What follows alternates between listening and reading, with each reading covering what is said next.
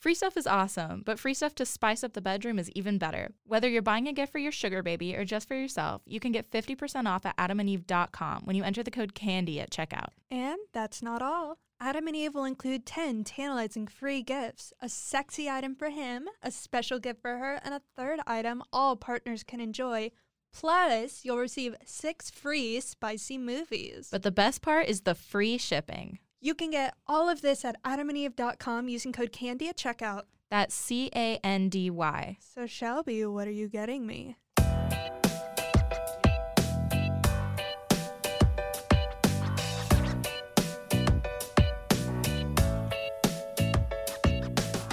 Hey guys, welcome to another episode of Candy Girl. I'm your host, Shelby. And I'm your co host, Emily. And today we have two design students who are coming to talk to us about a product that they're designing for a class. Um, do you guys want to introduce yourselves? Sure. I'm Brittany Scaliardage, um, and I'm a student at the Austin Center for Design. And I'm Leah DeVito, and I'm also a student at the Austin Center for Design. So tell us about your project. What are you guys working on? Um, so I guess before we jump into our project, I'll tell you a little bit about the school itself. Um, so the Austin Center for Design is a pretty small like graduate program, and uh, students get a certificate in design strategy and social innovation. So it's like a design focused school, um, interaction design focused school, but they focus uh, primarily on humanitarian problems. So a lot of our research projects and design projects have been um, with different non like partnered with different nonprofits um, and looking into ways we can apply design to social good. Yeah, so we do this methodology where we go out, and a large part of what design research is and what human centered design is, is that it's based in real insights that come from real stories of real people. So a lot of the research we've done for this project and other projects comes from talking to a lot of different people and getting their real experiences in order to have all of our research and things that we put out into the world be based in that um, that concrete data that's coming from real individuals. Um, and I think we both were, as designers coming in, we're neither of us are from Texas. Um, we decided to move here for this particular program um, because of this innovation aspect of the program and wanting to be impactful in social spaces. Would you Would you agree? I, I would agree. Yeah. So, I guess let's get into the specific social space that you've decided to disrupt. I'm in tech, so every single time I hear Yeah. innovation, I'm like, let's disrupt. Like, any word can be put after that sentence. Yeah, so you guys are working on a project. You're trying to design a, a product for sex workers, correct? Yes. And um, first of all, like, why? I guess. Yeah, so this is our capstone project. And so we were originally prompted by a, we have a, our school was doing a partnership with a non, local nonprofit that was focusing on financial inclusion spaces. And so we, as different groups, got to choose what we wanted to focus on. And particularly in targeting or just you know working with and for populations that are financially marginalized and so brittany and i were both really interested in this space um, given that we were originally just going to be talking to strippers, and it kind of became more broad after that.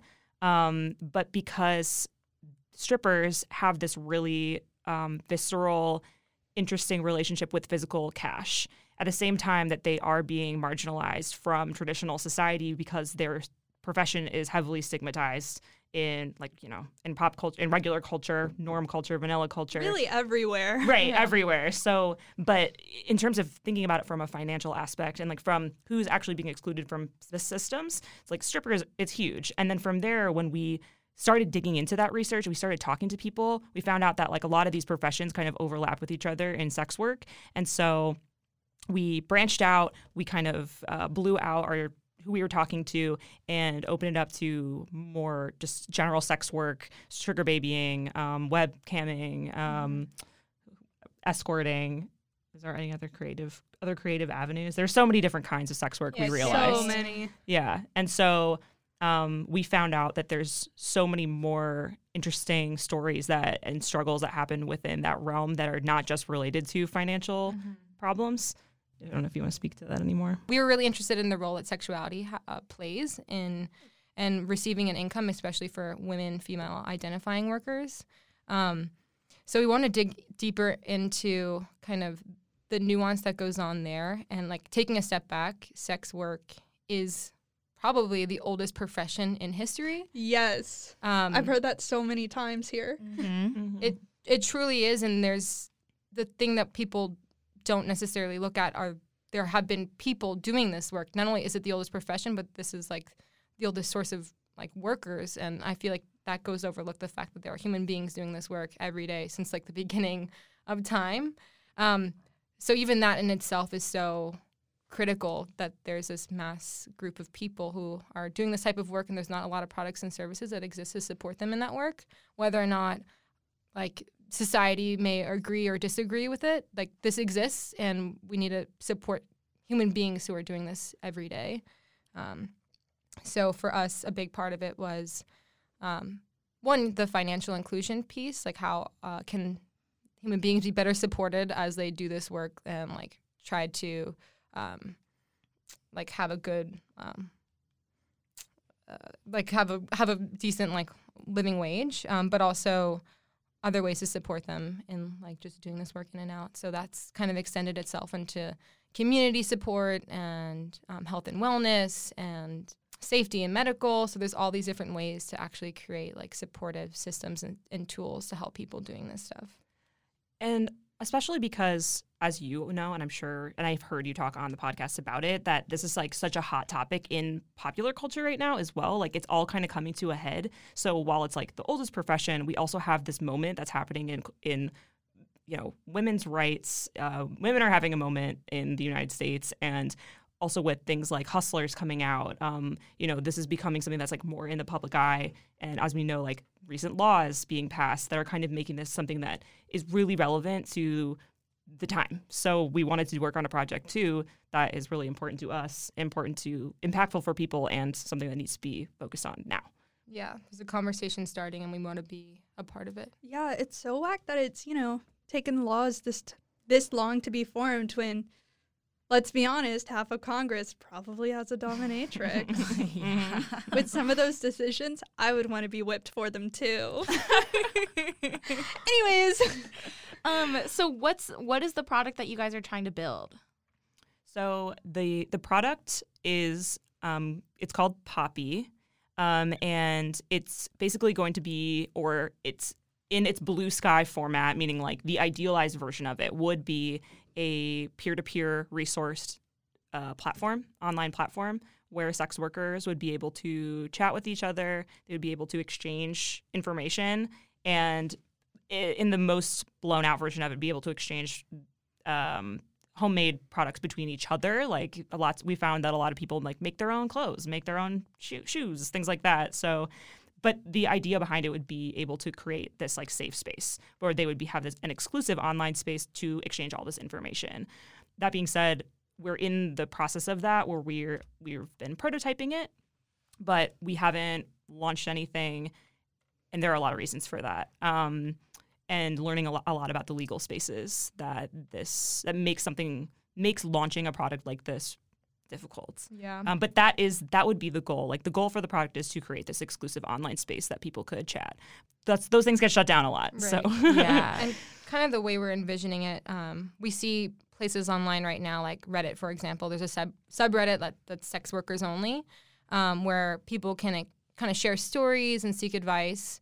Um, but a lot of that oftentimes is getting censored and shut down, and is also under the eye of like the gazing public. Where for us, we want to create something that's kind of making space on the internet for um, female identifying and non binary sex workers, um, where it is invite only and it is a platform where they can feel like they can share stories, seek out advice, find medical or safety tips. Because if you do a quick scan on any of those subreddits, you see that people are directly telling about good and bad experiences and gaining that peer support from people who actually get it. Um, so for us, that's really a goal of ours is to like harm reduce, create like less opportunity for isolation, and like allow women and to just share and connect because that's really what makes communities strong. So that is the goal. But to Leah's point, um, even in our prototyping phase, we've come across a lot of legal hurdles that we didn't necessarily anticipate, especially at this small scale, just like kind of validating that this might be something people actually want. Um, so yeah, we are learning a lot about the legal landscape, and it's really eye opening for us. Yeah, we talked to a sex worker earlier who she used to get all of her clientele through Backpage, but now that Backpage is shut down, she's struggling to find clients and she just moved from the West Coast to Texas. So it's even d- more difficult because now she has to start all over. Um, but yeah, this sounds like it would be a good space for people to, you know, share information. Yeah, Um, I guess I kind of have two questions. First one's quick. Uh, where did the name Poppy come from? I don't know if we have it. Like honestly, I don't know if we have a great answer to that. Right. Originally, so originally we had a different name, which was Pink Matter, which was inspired by a Frank Ocean song. Oh, I fucking love that song. but we realized based on feedback we got from different people that we presented the pro- like the original storyboard to that that name wasn't going to work for everybody because it felt too um, Gendered yeah too gendered Yeah, it, Okay, I can see that. Yeah so we decided to switch it. We wanted to keep it like soft and welcoming but not be like overly gendered overly girly honestly. And there's something a little bit um like you know a poppy is like a beautiful flower that also like can have a little twinge of something sinister. So like maybe it's not like bad you know because obviously sex work is not bad but it's like a beautiful thing. I don't know. A little sexy, a little A little And you can get sexy, a little addicted to beautiful. exactly. Um, I guess another like kind of question that I had, I guess it's more of a clarification. So the product or platform that you're trying to develop is not for sex workers to find clients, but rather a community of sex workers to exchange information with each other. yeah. I guess I'm kind of wondering, to put it blatantly, how is it illegal to have people share their sex work experiences? Because it's not like it's soliciting Sure. Mhm. sex. I guess that's kind of Yeah, that's kind of a lot of what we've been trying to navigate. yeah. Um, so I don't know how familiar y'all are with FOSTA SESTA, this FOSTA SESTA bills, the Fight Online Sex Trafficking um, and like Stop Enabling Sex Traffickers Act. We're not. not not at all. okay this is definitely important stuff Yeah, this is this is like like there are so many important issues that I just need to know about Yeah. and I don't. So please educate us and our listeners. absolutely So there is a Safe Harbors Act, um, which it's in the Communications Decency Act. Uh, like, not to throw like uh, different titles out there, um, but basically what it does is that it allows like digital platforms. Um, it makes them. It removes their liability for whatever users post on their platforms. So like if somebody posts illegal activity on like Facebook, for example, Facebook is not criminally Oh, liable. that's how they haven't gotten sued yet. Right, Okay. yeah under the communications decency act that was instated previously it's like the safe harbor of the internet it's what basically keeps us all able to have our own freedom of speech on the internet right really important law Sick. Yeah. Yeah. Yeah. I And- fuck with and it. also but also allows maybe facebook to like do some Yeah, it basically re- re- anyways.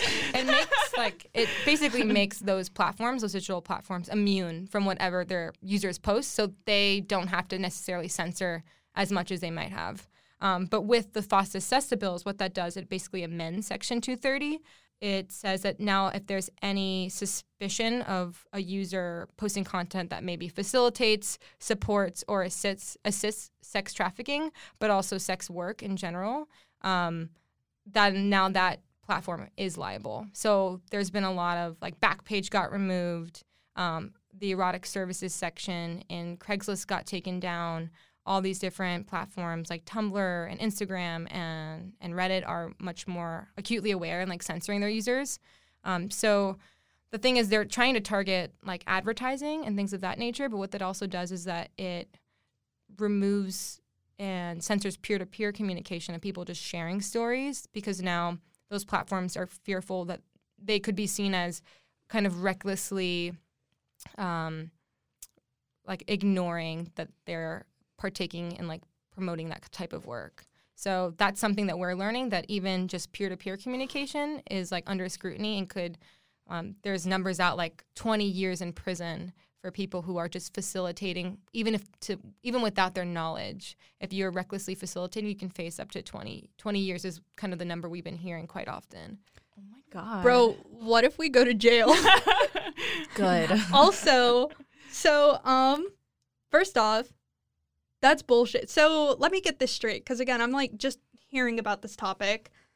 Uh, and I just want to make sure, like, before I go off, that I have all the facts straight. So they have this freedom of speech thing, except when it applies to anything with sex work, um, sex trafficking. sex But- trafficking. Right. So this was signed in those bills were signed into law in 2018.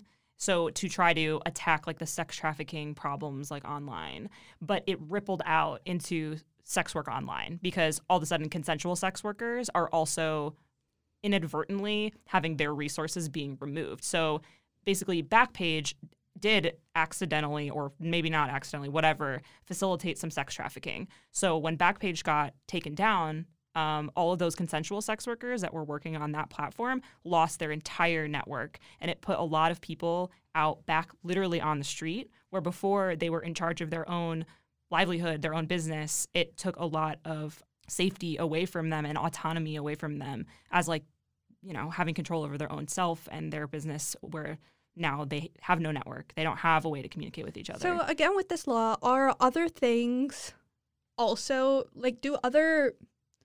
I guess do other illegal things also face the same scrutiny? Because I feel like you know when we're talking about sex trafficking and sex work, that's. Uh, just from my opinion, I feel like there are a lot more female identifying sex workers than male identifying sex workers. But I know there are a lot of things that are illegal. So Mhm. like, is is it the same case for drugs? I couldn't. I could not um, hun- say that with hundred percent certainty. I know that, like, I mean, the Silk Road was a platform that operated really similarly in terms Right. of like that got taken down, but the law. I know that the laws they wrote in literally have the name sex trafficking in the. It just it just feels like they're targeting women when there's a lot of illegal shit that goes on Yeah. the like of all the illegal shit, they're not even letting people get laid. And honestly, that's not very cash money of the government, especially when like politicians use sex workers. Yeah. Newsflash. and I would argue that like the most marginalized sex workers are trans and women of color. Oh, and definitely. They're being pushed even more deeply into the margins with these types of bills, and it's just like really troubling for us to to learn more about the landscape of this issue. Um, There yeah. are so many illegal things going on, and that's the one.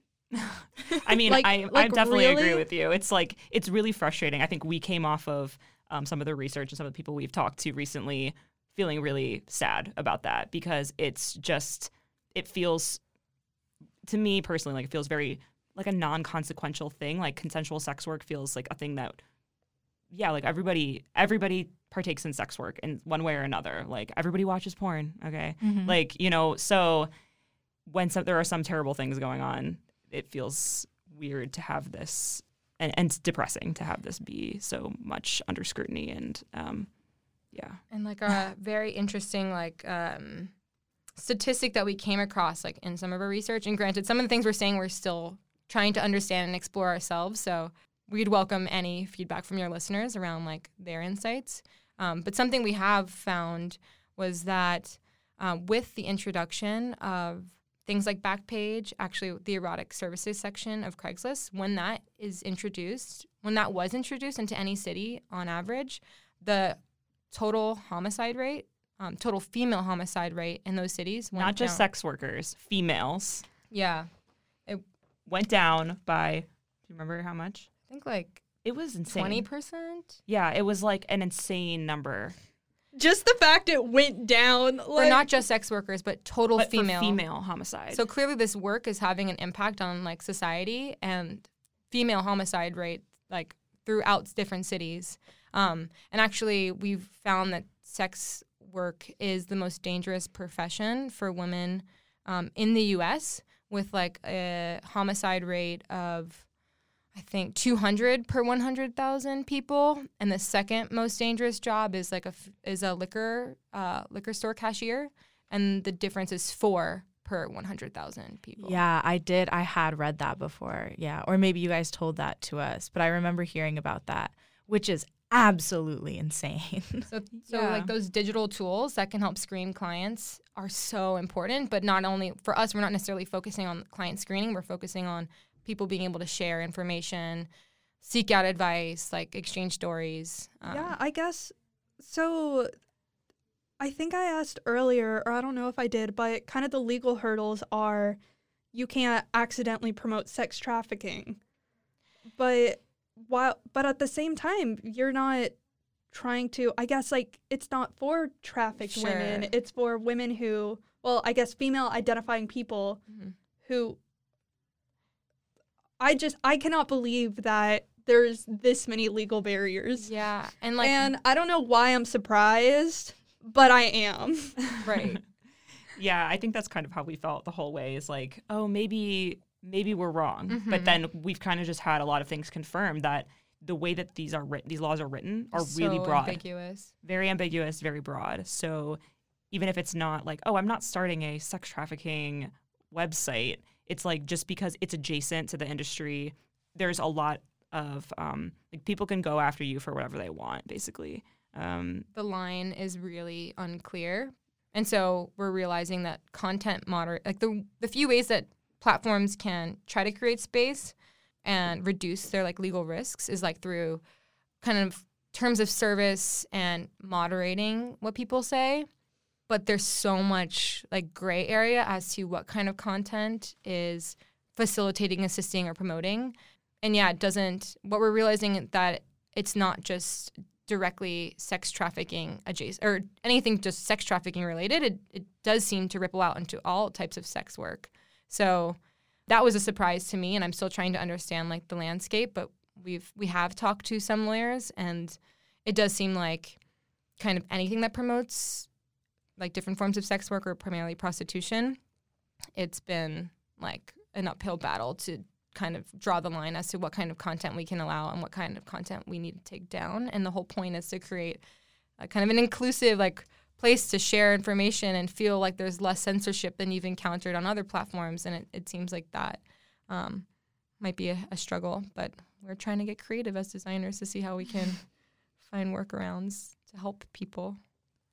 That's good. I feel like I have so much to say about this, but I don't want to make this episode super long. I do want to continue the interview, but that does make me really angry, especially because I feel like there are government officials who do partake in sex trafficking. I mean, you look at fucking Jeffrey Epstein, who's not a government official, but a billionaire and friends with a lot of government officials. And like, how'd he get away with this bullshit for so long? So Anyway, that's all I'm going to we say. can talk about it forever. well, I could talk about this forever. Yeah. But wait, wait, wait. So I'm curious about like how your perception of sex work has evolved throughout this project.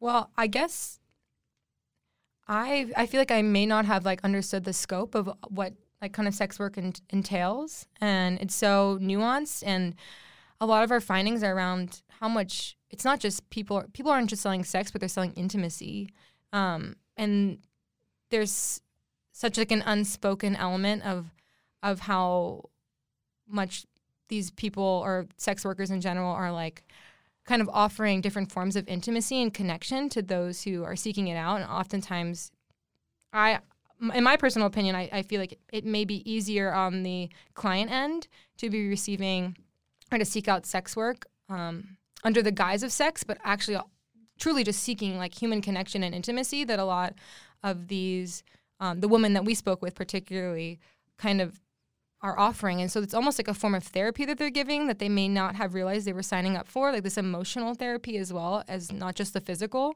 Um, so realizing the scope of, of the work and also another f- true finding is how entrepreneurial this space is.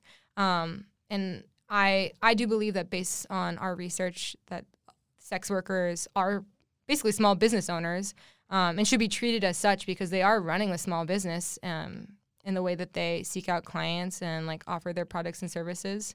Um, and there's a lot of resilience that's true to this work that it, it may not be true to other small businesses per se. Um, but there's so many kind of nuanced competencies that are required to do this well and to do this um, kind of uh, and do the different aspects of it. Um, so Yeah, I feel like sex workers see more shit than like, you know, a small mom and pop restaurant.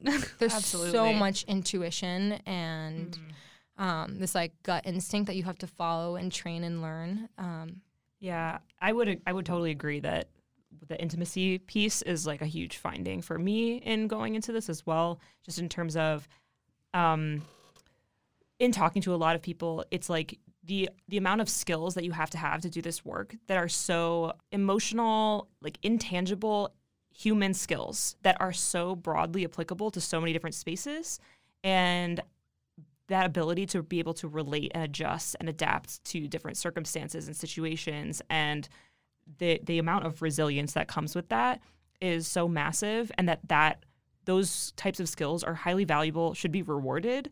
And that society like it just the that and then the flip side of how the, the work is viewed is so stark. And yeah i mean it's just very it's very jarring to see that. And Mhm. especially to talk to people who are like very clearly extremely intelligent intuitive human centered people can be doing so many jobs at once while also taking care of themselves potentially taking care of like their kids and maintaining this whole life. Um, and also being emotionally available to their clients that is most people never have to do anything like that in their lives Yeah, I've found that I guess just kind of going off on like my personal experiences before I was on this podcast or I guess bes- back back when I had no idea about any type of sex work even though I almost like very very closely participated in sex work. What was the train of thought?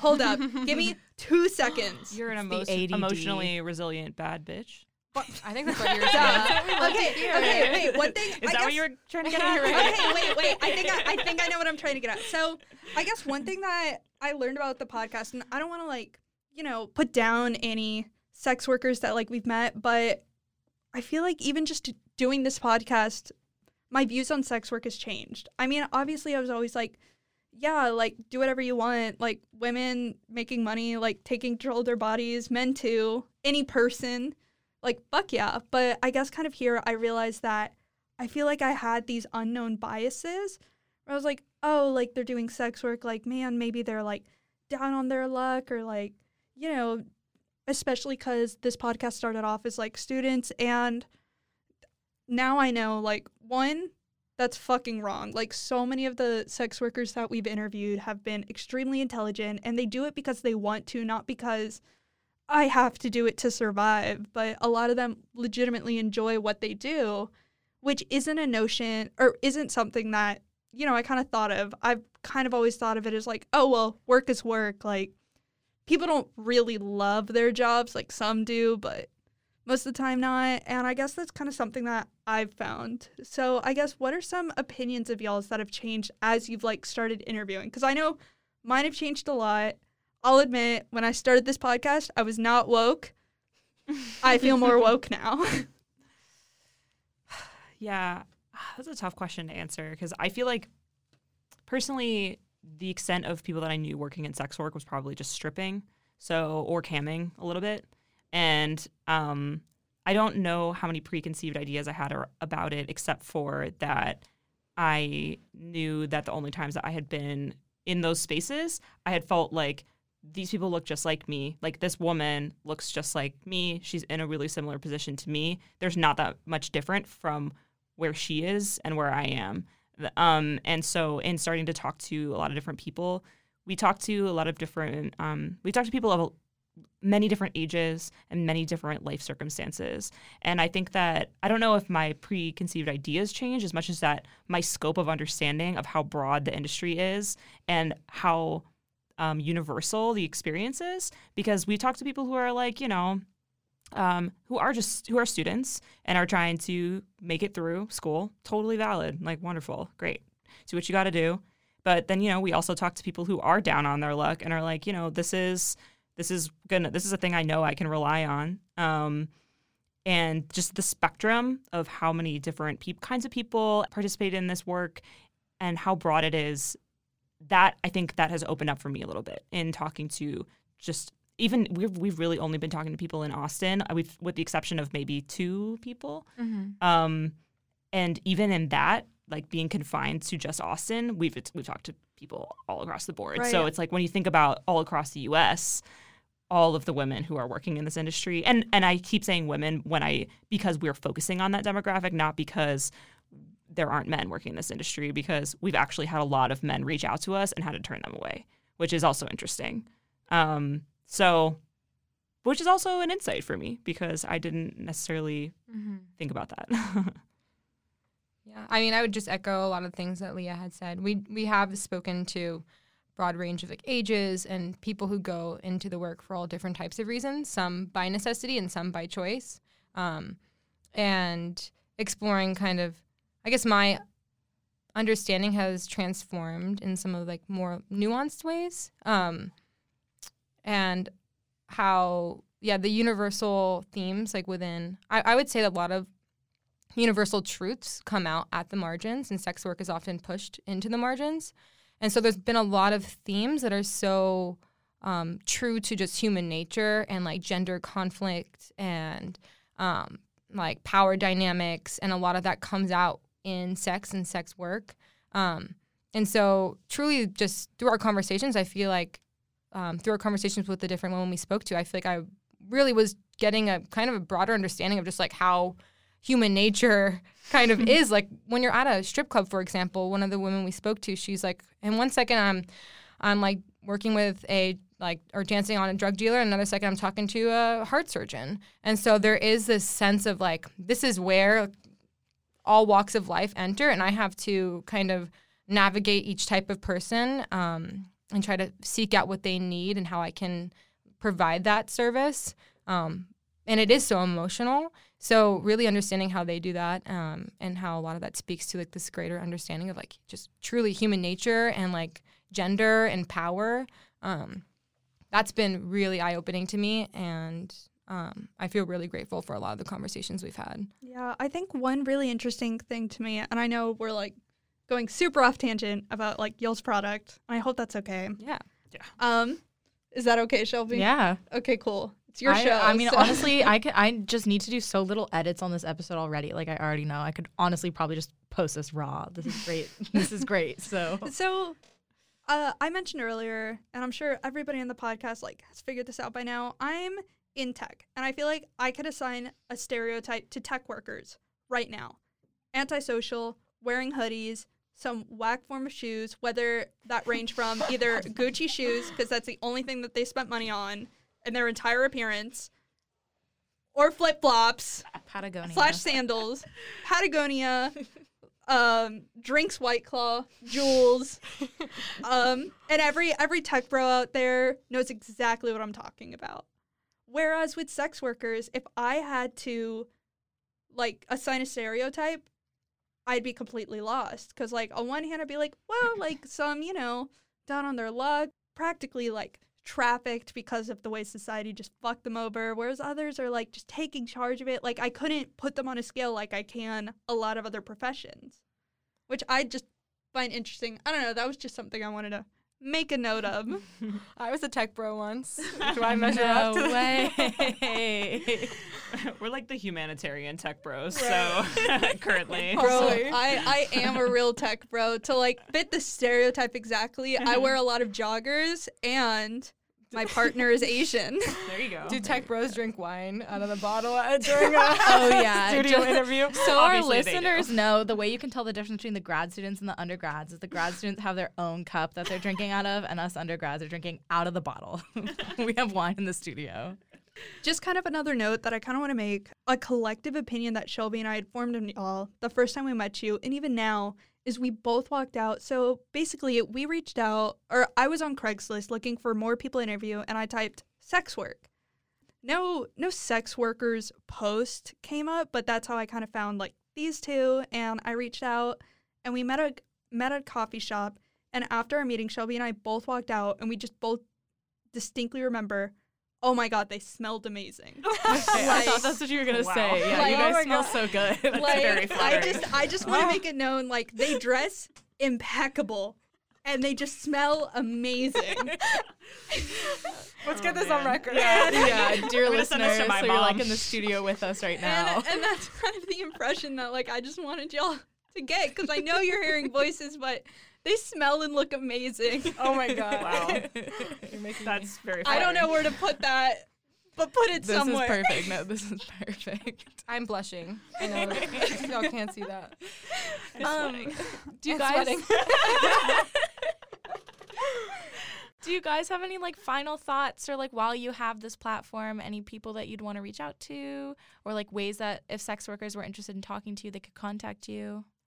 Yeah, I mean, um, so I think we really want to say that, and maybe you'd actually be better talking about this than me, but um, since we're focusing, since we're designers, we really want to drive home the idea that design is a a way it's one way. There's a lot of different ways that we can tackle issues in the united states and like in this work in particular but that design is a really concrete way that we can be going about trying to solve problems and systems that affect real people. And that that's what we're trying to do. But i think that collectively like the um in this time that can be kind of here and there so to speak yes um that there are little lights at the end of the tunnel that say like we can make a difference in this space. We can we can um, you know we can help people.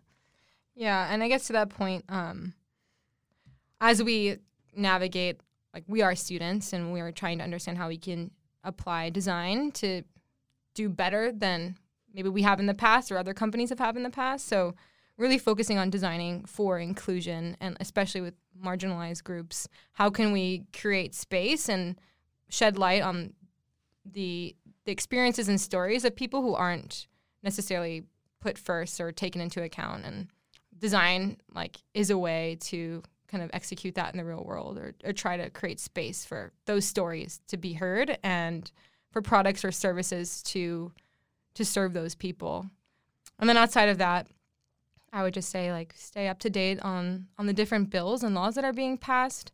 Um, I do, as I'm continuing to understand this space, I do believe the First Amendment rights of, of sex workers are being entirely challenged um, on the internet specifically, and otherwise for that matter. But it has been very eye opening that their freedom of speech is yeah. I just under cannot attack. believe like cigarette companies, you know, like vape companies are able to literally give people health problems, but like we can't advertise good pussy. and, but you know who can? So this is an interesting thing. There's a loophole. Um, if you're Victoria's Secret or Playboy. That's so true. That is so true. Oh. So that was like an early thing we like Yeah. got in on was like there are things written into the code of conducts for F- Facebook and Instagram that allow platforms like uh, like that who have a lot of money basically to be frank to kind of get around those advertising you know Fun fact I think either the CEO or somebody who started Victoria's Secret was really close with Jeffrey Epstein and was actually the person who made his financial advising. his name is Les Wexner. I'm from Ohio and Les Wexner. funds, Yeah, like yeah. all of Ohio states like everything. yeah, yeah. was actually the person who kind of gave Epstein his big breakthrough. It's true. Um, do with that information what you will. But a last thing that I would want to say too is that if you are a sex worker and you're listening to this and you want to get in touch with Brittany and I, we totally would love to talk to you and love to include you in our research and in our project. And um, it's Austin Center for Design is where we're studying, and we can um, give you guys our emails so that you can have that posted, whatever it is. Um, Yeah, yeah, we'll definitely share that in the description of this episode, and then we'll also put it on our social media when we share this out. Wait, Um, I had two more questions. I like I like type questions as I interview people, Yeah. Yeah. otherwise I forget. So I guess are there any products that you guys have found or like research that you think sex workers should know about that are already out? mm. There was a platform called Switter, which was like, um, it's. I might be wrong. I think it's we like. we just found we out learned about, about this Switter this morning. Oh, yeah? yeah. Um, I'm not exactly sure the state of it right now because I've seen the site up and down. Um, but it does seem to be like an exclusive space for for sex workers and potentially clients as well to connect and communicate. Um, There's also for strippers in particular. There's Dancers Resource. Um, they have an Instagram account, an app, and I think a website as well. And so that's a space for them to exchange like information about clubs, yeah. um, in particular. So And then there's one more podcast, not to compete with y'all. Ouch. But uh, actually, Elle, El Stranger is her name. She um, is, I think her website's called stripperwriter.com, and she has a podcast called Strange Bedfellows. But she does a lot of um, storytelling around different um, just like topics that people are, are facing. And she has a really cool perspective. I would I would definitely plug that. We follow her on Instagram. Cool. tight, tight, tight, tight. So it's 2020, so you know, women help each other instead of competing with each other. yeah. Hell yeah. Um, another one's just kind of like a fun personality question. So Sure. after what you guys have learned, what type of sex work would y'all want to participate if you had to participate in a Ooh, form a of great- sex That is a work? fun one. That is a yeah. fun- I love that question. I feel like camming opens the door to a lot of uh, creativity with like Okay. How you can. I'm like, well, I always been interested in film. and I love Instagram. Right. I think there's like an opportunity to get really fun and creative with that. So that I would definitely want to be a stripper because I want to be jacked. Like, okay, Oh, yeah. strippers are like so fucking jacked. Yeah, has every stripper that you've interviewed just been like total bad bitch? I mean, j- everyone has been. But, Like, literally every Yeah. sex worker we've ever had on the show, I am like dominate me. Like I'm obsessed with you. well, I love the like um the role of music and because Oh, we've yeah. we've definitely heard like some clubs that allow you to pick your own music and some that don't and I could imagine like that Oh. would change everything for It me. would change everything. Absolutely. Shelby, what about you? I'd be a stripper because I like being the center of attention. I'd I definitely that surprises me because hear me out. I want to beat the shit out of men. Oh, Dominatrix. I would actually, I would love to be a dominatrix we as well. I could be both. What are you talking about? the fun thing is you can do it all. You can do it all. You can you can literally do it all. All right. Well, if you guys have any questions or if there's anything you've heard that you want to comment on, you can email us at candygirlpodcast at outlook.com. Um, if you want to get in touch with Brittany and Leah, you can also email us there or you can email them. Again, we'll put that in the description of this episode or we'll um, include it in their social media posts about this episode. It's Yeah. poppyforum at gmail.com. Let's do that. Yeah, let's use that. So one. All right, so you can contact or actually Shelby, you say it. Yeah, so you can contact Brittany and Leah at poppyforum at gmail.com. Follow us on Instagram at Candy Girl Podcast or on Twitter at Candy Girl Pod. Leah, Brittany, thank you so much for coming and talking to us. Coincidentally, on International Sex Workers' Rights Day, which like was not planned at all. It today is Oh my God. International. Event tonight I was going to show you. shut up. Yeah, yeah. I forgot about that. There's an event going on tonight that we're going to go to in celebration. go. Yeah, you guys should totally come. It starts at 10, but you should come anyways. Hell yeah. I'll probably be drunk. It's like as we coconut show up. And we'll hear from you guys next Friday.